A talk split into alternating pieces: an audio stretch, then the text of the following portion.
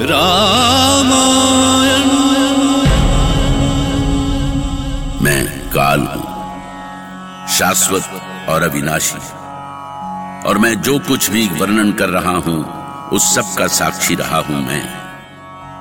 यद्यपि मैं निर्णायक कभी नहीं रहा। मुझे आज भी याद है कि श्री राम और लक्ष्मण को ऋष्यमुख पर्वत की ओर आते देखकर सुग्रीव कितने आशंकित हो उठे थे। महाबली हनुमान तो लगता था कि सब कुछ जानते थे कि क्या होने वाला है। इसीलिए वे बिल्कुल शांत थे और पूरी स्थिति को सहजता से ले रहे थे। किंतु सुग्रीव की चिंता बढ़ती जा रही थी। अब विलंब मत करो हनुमान जाओ। जाओ और शीघ्र उन धनुषधारियों का रास्ता रोको। मैं बिना कारण किसी अपरिचित का रास्ता क्यों रोकूं महाराज? मेरी मनस्थिति को समझो, हनुमान, समझो। जाकर पता लगाओ कि सिंह के भांति मेरी ओर बढ़ रहे उन दोनों वीरों का प्रयोजन क्या है? क्या चाहते हैं वो? तब तक तब तक हम सभी इस खंडर में छिपकर तुम्हारी निगरानी करते हैं। यदि कोई संकट दिखाई दे तो तुम वहीं से संकेत कर देना, मैं भाग निकलूँगा। तेज दौड़ने में हमारी कोई बराबरी नहीं कर सकता हाँ। ये तो हमें पता है, महाराज। परंतु क्या आप सभी मुझे अकेला छोड़ देंगे? तुम तो बुद्धिमान भी हो और बलशाली भी। तुम अपनी रक्षा करने में पूरी तरह सक्षम हो। याद करो याद करो, तुम्ही कहा था कि मेरी सुरक्षा करना तुम्हारा परम धर्म है। हम्म ठीक है महाराज, जो आज्ञा। ठहरो हनुमान, ठहरो। अब क्या हुआ महाराज? तुम उनके पास वेश बदल कर जाना। तुम्हारे इस वानर रूप से कहीं हम संकट में ना पड़ जाएँ। मुझ पर भरोसा रखे महाराज।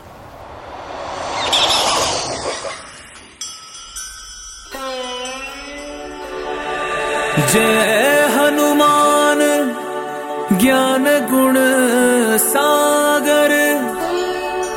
जय कपीश तिहु लोक उजागर। महावीर विक्रम बजरंगी। कुमति निवारी सुमति के संगी।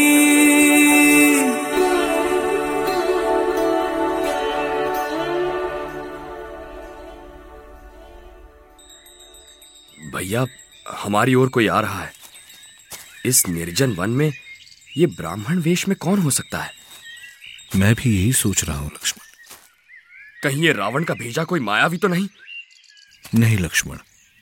ये कोई ब्राह्मण भक्त लगता है। हो सकता है इसे हमारी सहायता की आवश्यकता हो। अरे ब्राह्मण आप इस प्रकार एक टक क्या देख रहे हैं? कौन हो आप? आप देखने से तो कोई तपस्वी लग रहे हैं। कहिए हम आपकी क्या सेवा कर सकते हैं? हमें सेवा नहीं आपका परिचय चाहिए। कहीं आप आप कुछ कहते कहते रुक क्यों गए? क्या कहना चाहते हैं आप? यही कि आप कौन हैं आप दोनों कुमार? लगता है जैसे मैंने आपको पहले कहीं देखा है। मुझे भी ऐसा लग रहा है कि हम पहले मिल चुके हैं। आपका ये स्वर भी जाना पहचाना लग रहा है। परंतु आप ब्राह्मण तो नहीं लगते। आपका ये छद्म वेश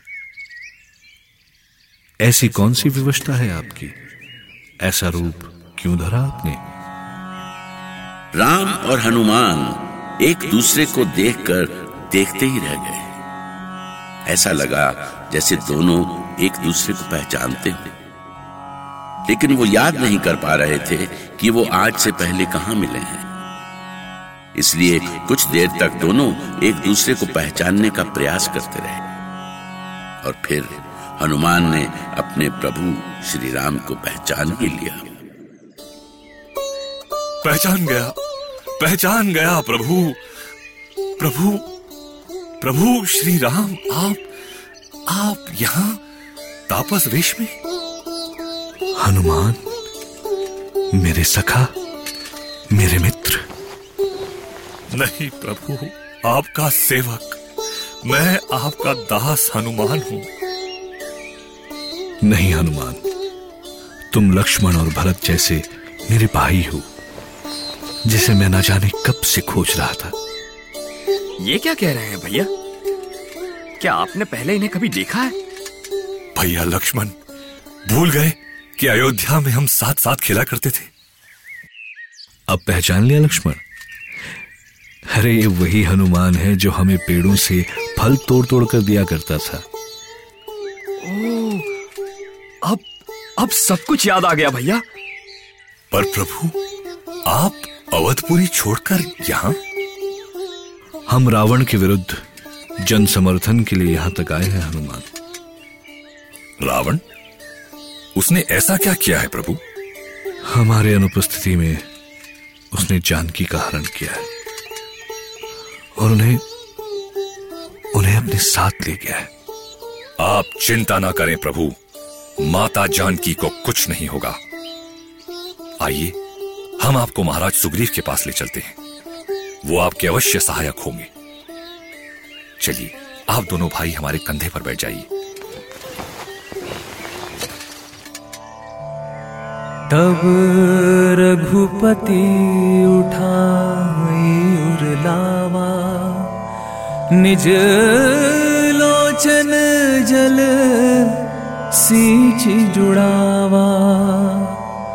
यही विधि सकल कथा सुनाई। लिए दुआ जानी पीठी चढ़ाई।